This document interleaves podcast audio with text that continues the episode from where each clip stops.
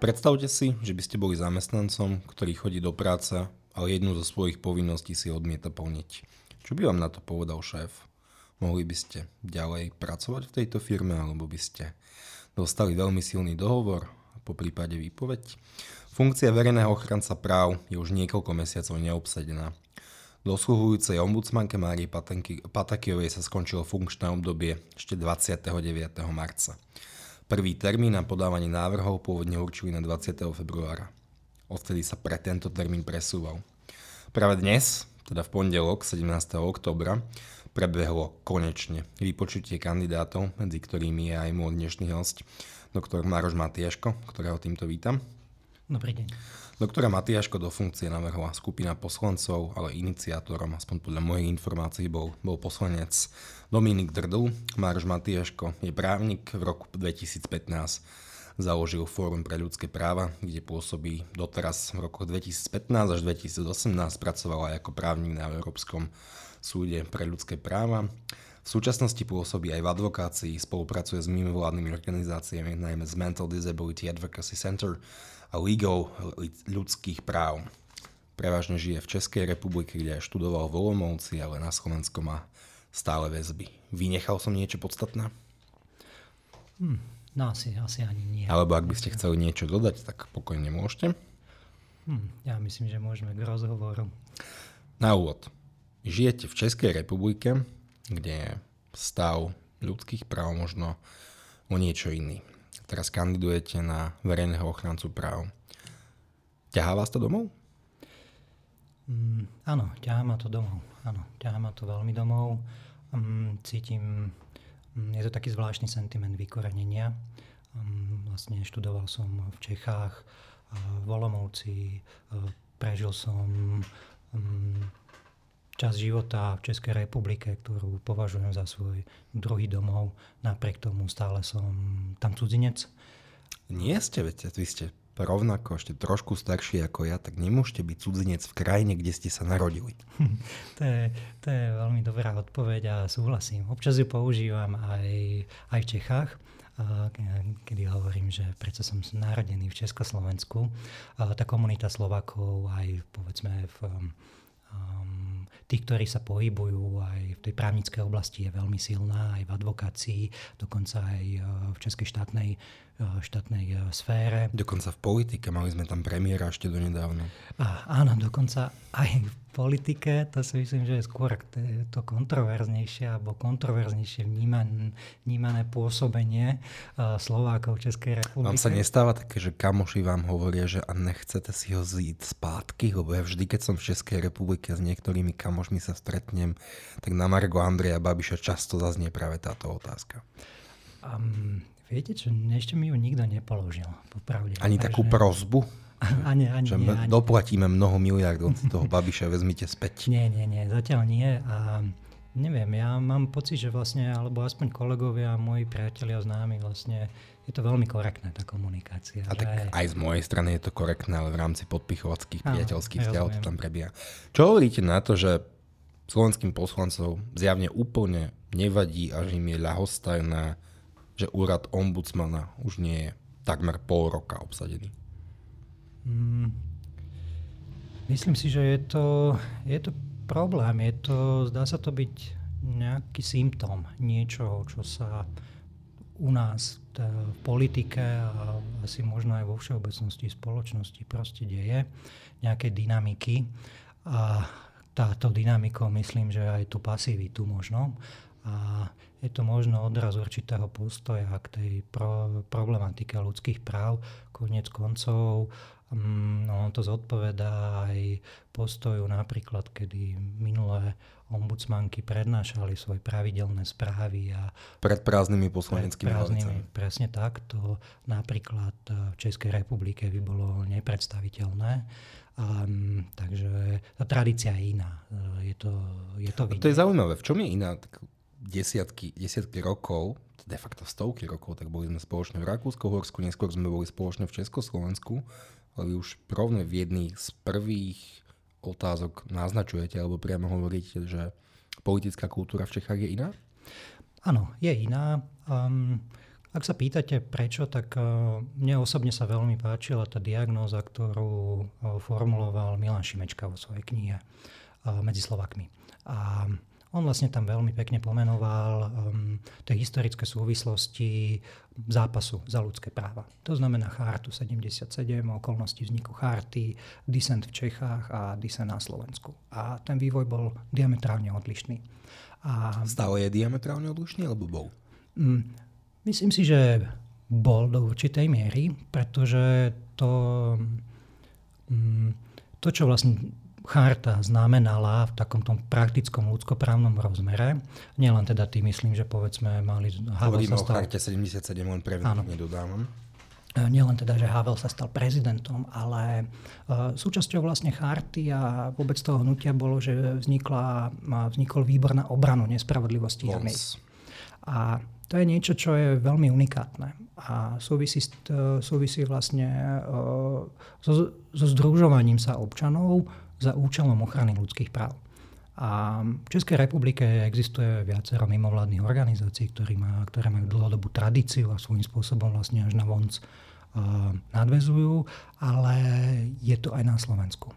A najmä hlavne uh, dá sa takto takúto, za takúto organizáciu teraz v súčasnosti, ktorá je veľmi aktívna, označiť Košickú poradňu pre občanské a ľudské práva. Takže tomto to je spoločné.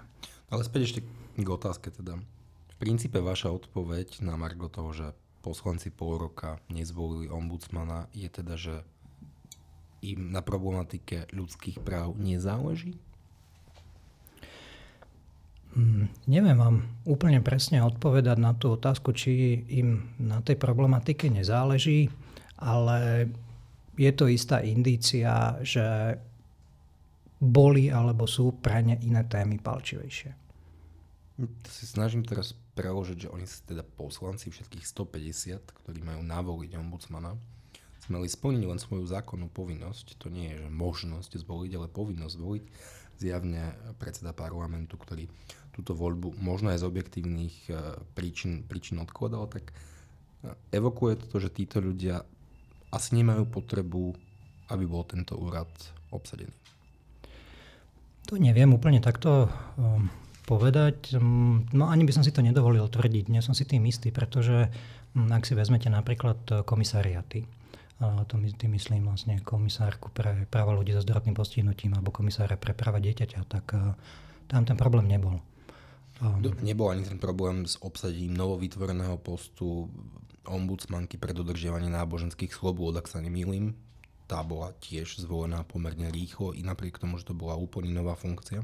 Áno, áno, to je pravda. Tak uh, nemyslím si, že by to znamenalo nejakú ako, systémovú neochotu alebo obavu z toho, že bude ombudsman, ktorý by bol a ktorý by aktívne riešil ľudské práva. Um, ale neviem vám presne povedať, uh, čoho je to symptómom? Je to určite symptómom niečoho. Ale negatívnym symptómom. Samozrejme, negatívny. Keď si vezmeme, že ombudsman má teraz na stole alebo budúce ombudsmana čaká 500 podnetov, čo je neuveriteľné číslo. Dá sa to vôbec za jedno funkčné obdobie dohnať? Dá sa, to nie je problém. Myslím, že sa to dá dohnať e, v priebehu niekoľkých mesiacov, ale, ale znamená to akože úprimne mm, v podstate niekoľko, 12 hodinové 12-hodinové, aj viacej hodinové proste šichty v úrade, v kancelárii. A bude to veľmi náročné. Ja sa tuto, tieto otázky, ktoré budú nasledovať, som sa pýtal všetkých troch kandidátov, teda Mariana Tereka, Roberta Dobrovodského, a teraz sa ich budem pýtať vás. Slovenský parlament je pomal, pomerne rozpoltený. Vládna koalícia nemá väčšinu, opozícia určite nie je jednotná, dokonca antagonistické strany v opozícii. Viete si predstaviť, že by ste sa svojho mandátu ujali aj v prípade, že by ste práve vy prešli hlasmi fašistických alebo extremistických poslancov? A... Hmm.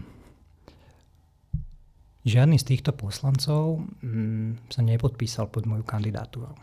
A ani a či už kolega pán Dominik Gradul ako ten, ten primárny návrhovateľ, alebo ja, tak e, sme ich neoslovovali.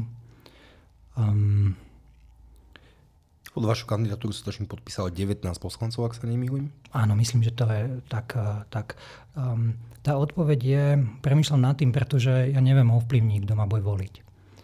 A, Viete ovplyvniť, či si prevezmete mandát. A viem si ovplyvniť, či si prevezmem mandát. Um, v situácii, kedy nežiadam podporu poslancov, ktorí kandidovali za ľudovú stranu naše Slovensko a ani takú podporu som nemal a úprimne pochybujem, že niekto z nich by za mňa hlasoval. A, tak tá moja odpoveď je, ak by za mňa hlasovali, že mandátu by som sa nevzdal. Ale, teraz to možno trošku odľahčím, um, pravdepodobne by, by so mnou nešli moji priatelia za Žiliny na pivo. Ďalšia otázka, ktorú som rovnako pokladal všetkým kandidátom považujete poslancov, ktorí boli zvolení za LSNS a dnes pôsobia v republike a LSNS za fašistov? Mm, rozmýšľam nad tým, ako vlastne um, použiť, akú skratku použiť. Um, je to politická strana, ktorá má svoj príbeh. A ten, tomu príbehu, ten príbeh poznáme všetci, koniec koncov všetci si predstavujú, poznáme proste pána Kotlebu, tá, ten obrázok v uniforme s faklou pochodujúceho vedľa, myslím, pán Uhrík a tá ekipa, poznáme ten obrázok rozúraného pána Mazureka, ako hádže, ako kričí na ženu s dieťaťom a hádže, myslím, že Dlážobné kocky. Dlážobné kocky. Tak... Nie, nie som si istý, či chádzal priamo, priamo on, ale mal tam veľmi expresívne vyjadrenie, mm-hmm. mimoriadne vulgárne. Takže um, ten príbeh je jasný. A, takže takomto ohľade, a zdôrazňujem, je to skratka, je to nejaká skratka, takže pre mňa, aby som dokázal tých ľudí nejak si pomenovať a niekam zaradiť, tak e, áno, označil by som ich za neofašistickú stranu politickú. Potom je to možno opačná strana, ale tá istá minca, úplne identická totalitná, totalitná ideológia, ktorú v parlamente reprezentuje poslanec, ktorý sa volá, volá Ľuboš Blaha. Označili by ste Ľuboša Blahu za extrémistu? Hm, to je, pán Blaha je pre mňa hm, taká enigma.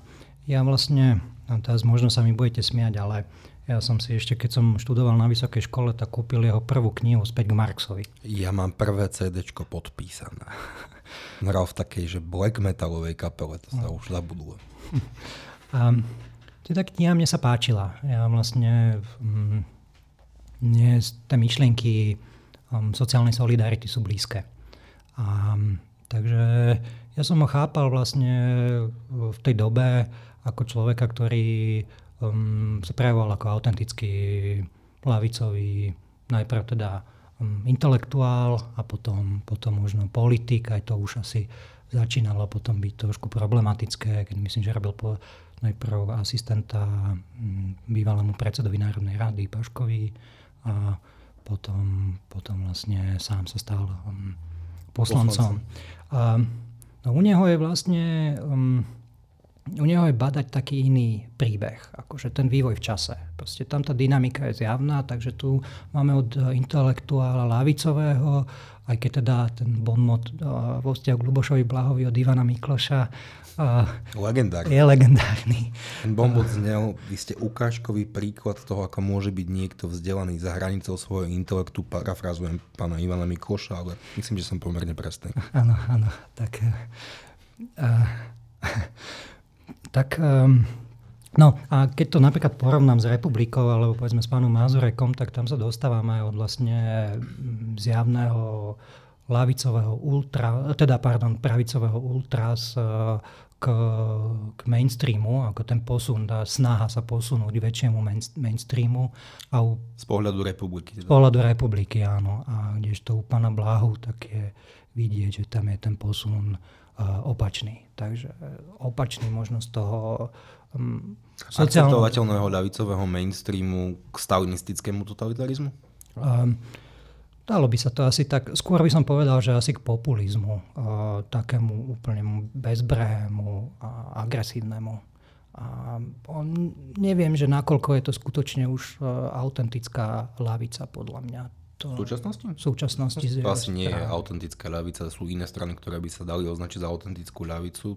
Toto je asi niekde úplne inde. Mm. Asi už pomerne vzdialené liberálnej mm. demokracii. A je vnímanie, čo otvorene komunikujú. Áno, súhlasím s vami. Dnes teda prebehlo výpočutie, výpočutie kandidátov, vás všetkých troch, prebehlo to od asi ranných hodín a skončili ste asi niekedy, niekedy pred niekoľkými minútami alebo hodinami. Ako prebiehal tento hearing? Mm, myslím, že prebiehal korektne. Boli všetci v práci? um, um, Poslanci, myslím sa. A nie, nie, nie, nie. Myslím, že tá účasť poslancov mohla byť um, vyššia. A aká mala byť účasť, ak by to bol plný stav a aká bola reálna účasť poslancov na tomto hearingu? Um, neviem, neuvedomujem si presné číslo členov uh, ľudskoprávneho výboru, tak uh, nechcem úplne vystreliť to číslo, či ich je 20, či ich je 15, uh, ale boli prítomní piati poslanci. Piati? Áno, ak si ak dobre počítam a ak mi neušiel, neušiel niekto, kto by sedel vzadu. Teda poslanci za pol roka nielenže nevedie zvoliť ombudsmana, nielenže sa vyhlásila voľba až teraz, ale členovia ľudskoprávneho výboru Národnej rady Slovenskej republiky sa neobťažovali ani len prísť do práce. Tak? Odpovedali ste si. Áno. A tým pádom ale musím opätovne položiť tú otázku, ktorá zaznela úplne na začiatku. O čom to svedčí?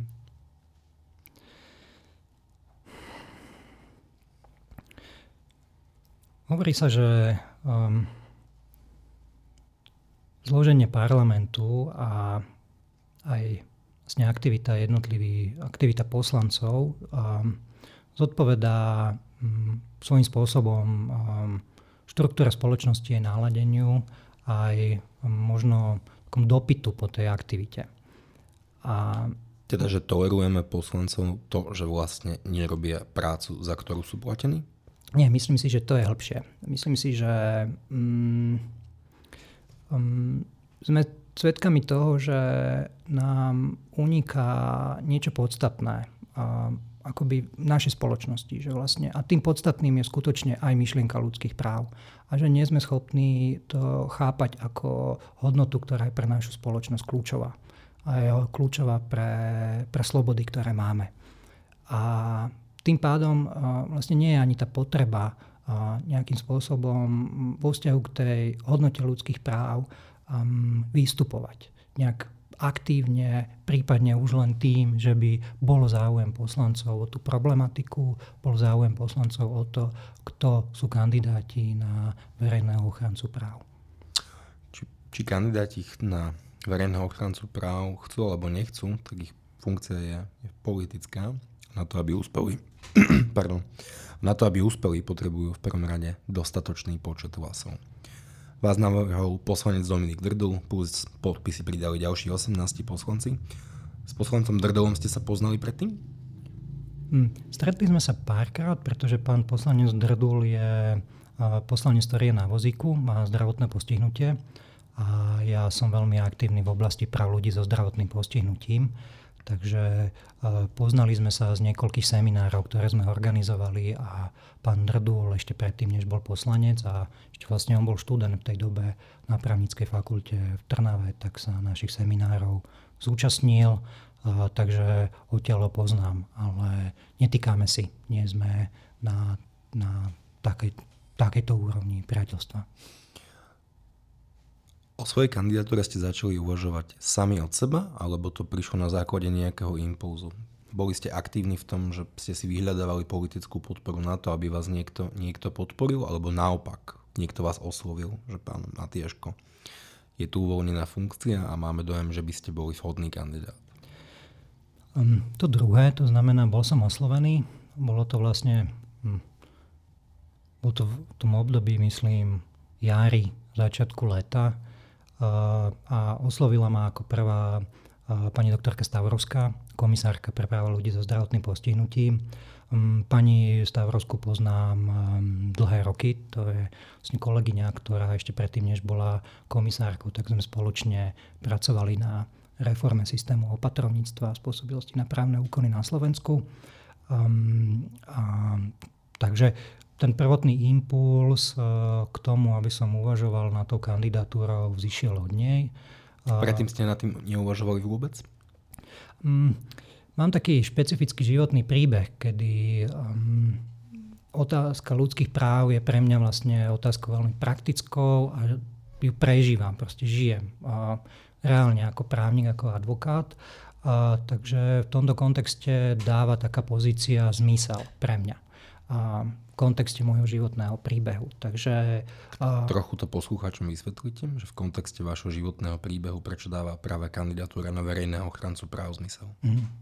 Um, ja vlastne problematike ľudských práv sa venujem od roku 2007 a systematicky 15 rokov Um, okrem toho, že teda som pracoval na Európskom súde pre ľudské práva, tak um, v podstate pracujem ako advokát, ktorý sa špecializuje na problematiku ľudských práv. Zastupujem a zastupoval som desiatky ľudí, ktorých uh, práva boli porušené. Um, dosiahli sme v tej oblasti um, viaceré veľmi významné uh, rozhodnutia a rozsudky.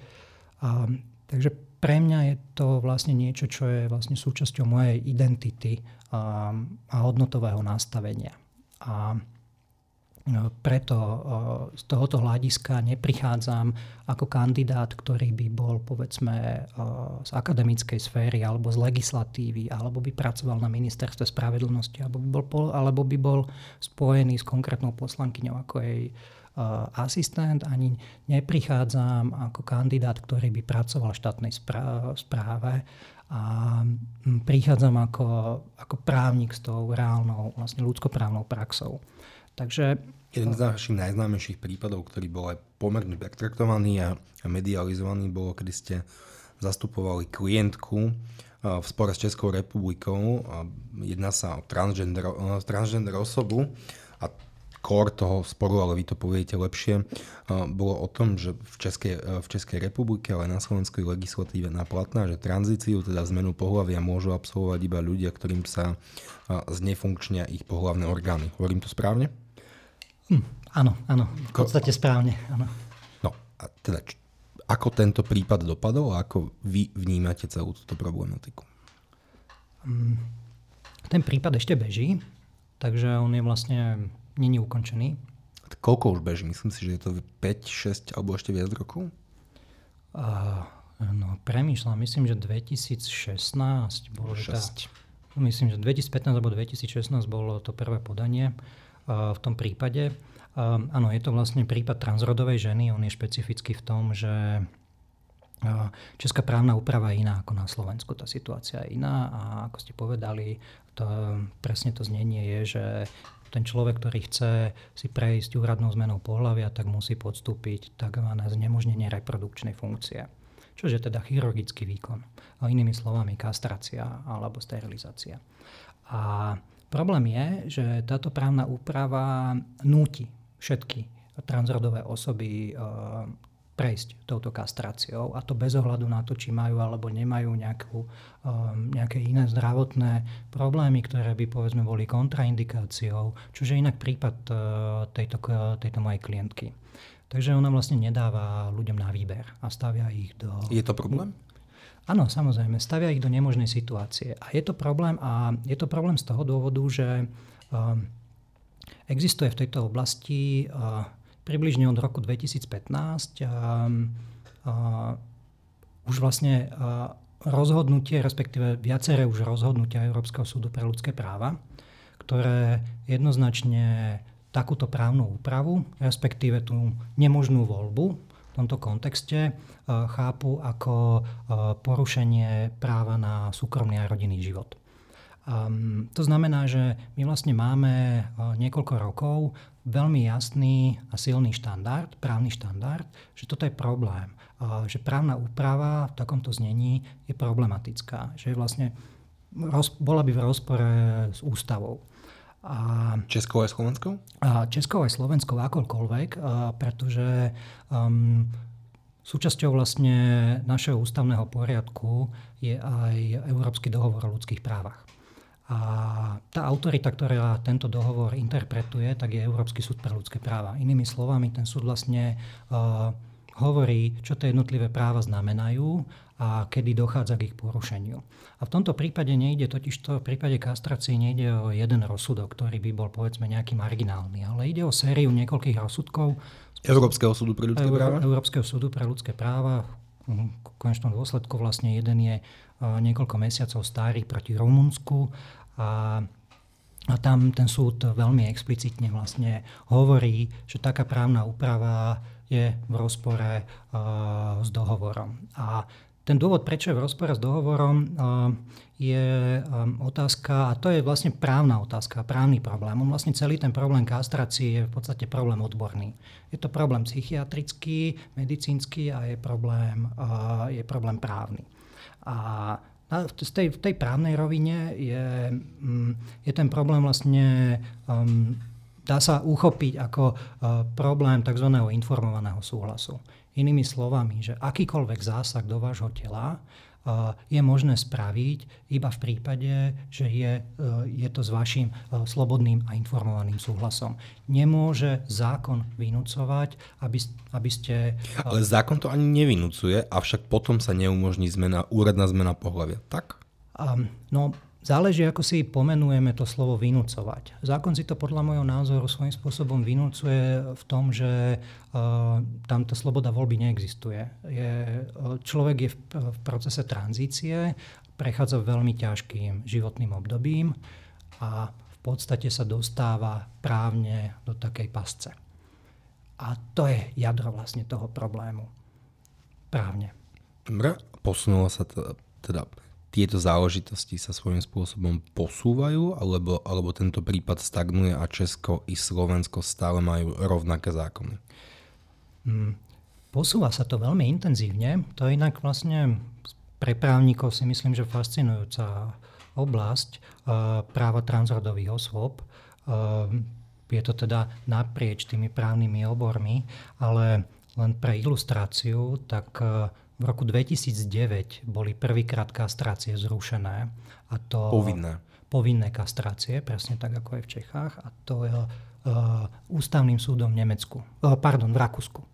A potom v Nemecku, následne vo Švedsku a potom v Taliansku.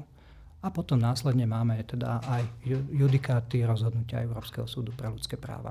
Ak by ste sa pozerali dneska napríklad na mapu Európy, tak uh, západné krajiny, v západných krajinách táto podmienka neexistuje. Nie je.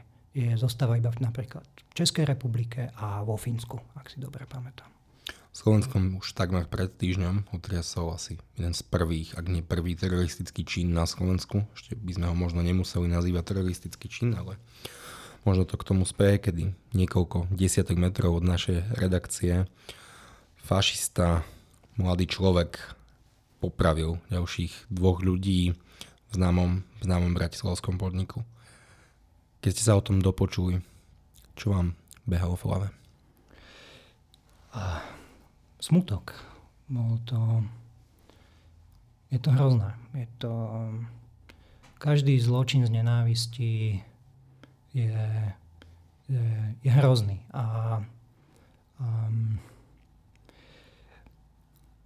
je proste je, pre mňa to, je to pre mňa nepochopiteľné a hrozne ma trápi, že toto vôbec nie je prvý zločin z nenávisti na Slovensku. V roku 2012 sme prežili iný útok, kedy mestský policajt v Hurbanové um, zastrelil niekoľko členov rómskej rodiny, pretože chceli zriešiť rómskú otázku.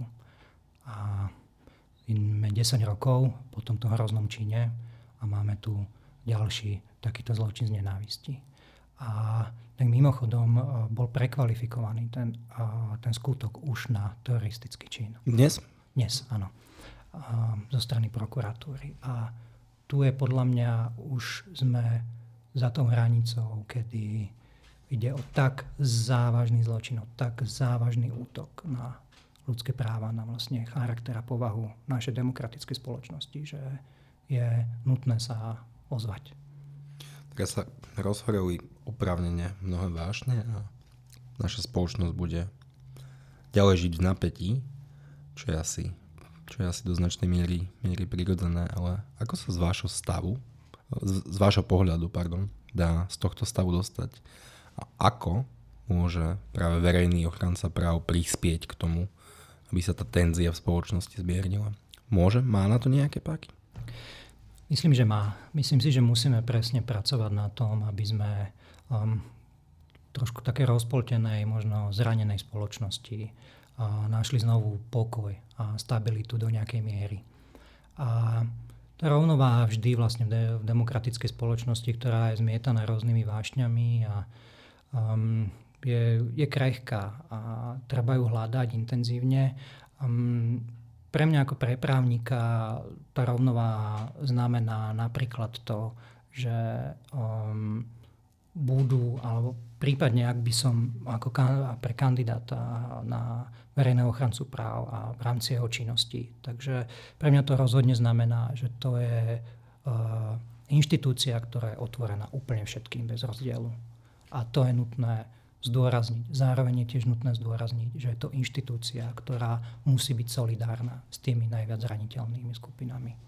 Vy ste mali povedať, myslíte si, že sú práva LGBTQ plus ľudí na Slovensku dodržiavané alebo skôr potláčané? Mm, záleží z akej, z, akého, z akej perspektívy by sme sa na to pozreli. Ak by som sa na to pozrel z perspektívy mm, ľudskoprávnej, ako myslím právnickej, to, tak um, um, samozrejme ten útok uh, je, um, je vlastne zločinom, Eh, ktorý útočí na ľudské práva aj... Uh, Základné práva na život. Tak. Áno, áno. A na druhú stranu ale um, napríklad, ak by sme uvažovali o tom, že uh, aké sú špecifické práva um, queer komunity, tak uh, tie štandardy, tie záväzné štandardy pre Slovensko, tým myslím napríklad judikatúra Európskeho súdu pre ľudské práva, um, tak nie sú v tomto ohľade veľmi, veľmi prísne, kebyže to tak poviem. Um, napríklad uh, manželstvo osôb rovnakého pohľavia, tak uh, to nie je zatiaľ uznaný ľudskoprávny štandard. Mal by podľa vás byť? Um, nemám na to silný názor, uh, takže neviem vám dať úplne jasnú odpoveď. Um, som pripravený aj ako potenciálny verejný ochranca práv rešpektovať v tomto zmysle mm, demokratickú väčšinu. V súčasnosti to má, máme vlastne zadefinované manželstvo v, v ústave. V ústave. Um, čo je ale podľa mňa dôležité tiež povedať, tak to je to, že tá právna ochrana um, párov rovnakého pohľavia je, je nedostatočná. A toto je, to je problém. Takže v súčasnosti tá um, tá právna to máte na mysli majetkové pomery alebo právo nahliadať do svojej zdravotnej dokumentácie a, a ďalšie body, ktoré Áno, sú vlastne aj dnes predkladanom uh, návrhu, ktorý predkladá SAS a pridávajú sa k tomu postupne asi aj ďalší poslanci, teda o, o regist- nie registrovaných partnerstvách, ale vlastne to veľmi podobne. Áno, o partnerskom spolužití. Tak. A, áno, to si myslím, že je rozhodne krok uh, správnym smerom. A možno tiež si dovolím povedať, že prichádza um, 5 minút po 12. hodine. Ako ste sa pozerali na prácu bývalých verejných ochránky práv, teda pani profesorky Patakijovej a Viery Dubovcovej? Um, možno by som tam ešte doplnil pána Kandráča, že ja si ešte pamätám. Um, tak um, to je, to je diametrálny rozdiel medzi tým, ako pristupovali k, k pozícii a k inštitúcii verejného ochrancu práv, pán Kandráč a potom pani Dubovcová a pani Batakijova. A, a z môjho pohľadu práve prístup pani Dubovcovej a pani Patakijovej, tej, keď to tak, v tejto komparácii, tak je významný posun. Takže... K lepšiemu. Lepšiemu, samozrejme. K lepšiemu, samozrejme. A, Takže v tomto ohľade ja si myslím, že uh, ich činnosť uh, bola dôležitá. Bola dôležitá pre našu krajinu. A osobne si myslím, že uh, je dobré uh, nadviazať na ich príbeh ako uh, verejných ochrankyň práv a možno ho posunúť trošku ďalej. Čo by bolo vašou hlavnou agendou v prípade, ak by ste sa stali verejným ochrancom práv? Dneska v rámci vypočutia um, v parlamente, tak um, som uh, zadefinoval si tri oblasti. Ja som vlastne si, si pripravil taký 5-bodový uh, program, uh, ktorý by som rád realizoval v prípade zvolenia. A v rámci prvého bodu, to, ten sa týkal teda obsahových priorit, tak uh, som si vymedzil uh, tri priority, ktoré by som ja veľmi rád veľmi rád v rámci činnosti ombudsmana naplňal. To prvou prioritou je oblasť väzenstva. Veľmi rád by som sa zasadil o to, aby mohol ombudsman a kancelária ombudsmana vykonávať systematické monitorovacie návštevy miest, kde dochádza k pozbaveniu osobnej slobody vo výkone trestu a výkon väzby. A to by bola vaša priorita, preto máte dojem, že práva väzňov sú nedodržiavané? Mm, ma, ne, nepovedal by som, že nie sú dodržiavané, ale povedal by som, že nie sú monitorované podmienky, za akých uh, ľudia sú zbavení osobnej slobody. A um, to vyplýva z toho spôsobnosti vlastne kancelárie a z toho, že vlastne um, Slovenská republika um, dlhodobo má jeden dlh. A ten dlh uh, sa týka práve tzv efektívnej implementácie tzv. občného protokolu k, k dohovoru OSN proti mučeniu. A v rámci tohto, tohto občného protokolu by malo, by malo vzniknúť, sa to nazýva tzv. národný preventívny mechanizmus. A ten národný preventívny mechanizmus, jeho úloha je, je práve vlastne monitorovať a kontrolovať podmienky uh, v priestoroch, kde dochádza k pozbaveniu osobnej slobody. A primárne je to teda oblasť väzenstva. A toto sa u nás nedieje. A, a, takže z tohto dôvodu je to, by to bola moja prvá obsahová priorita. Čo by bola teda druhá? Skúsme trochu rýchlejšie. Uh-huh. Uh, druhá obsahová priorita by sa týkala um, psychiatrie a stá, psychiatrickej starostlivosti. Um, tu je pre mňa zase uh, len pre ilustráciu um, takisto vlastne čelíme hrozn- obrovskému dlhu v tejto oblasti. Ehm, starostlivosť o duševné zdravie je nie, nie, nie že na druhej kolaji. Myslím si, že je v oblasti zdravotníctva na x tej kolaji, ešte možno slepej. Um, a to je podľa mňa nutné zmeniť, ale z pozície ombudsmana iba taký, typ, taký príklad, ktorý je proste problematický, Predstavte si, že Slovensko je jedinou krajinou v Európe, kde dochádza k umiestňovaniu ľudí do tzv. sieťových postelí, do klietok. A to je, to je neuveriteľné v roku 2022 a to je nutné zmeniť. A, a treťou mojou prioritou, keď sa posuniem ďalej, tak uh, je um, situácia ľudí, ktorí čelia uh, sociálnemu vylúčeniu a chudobe.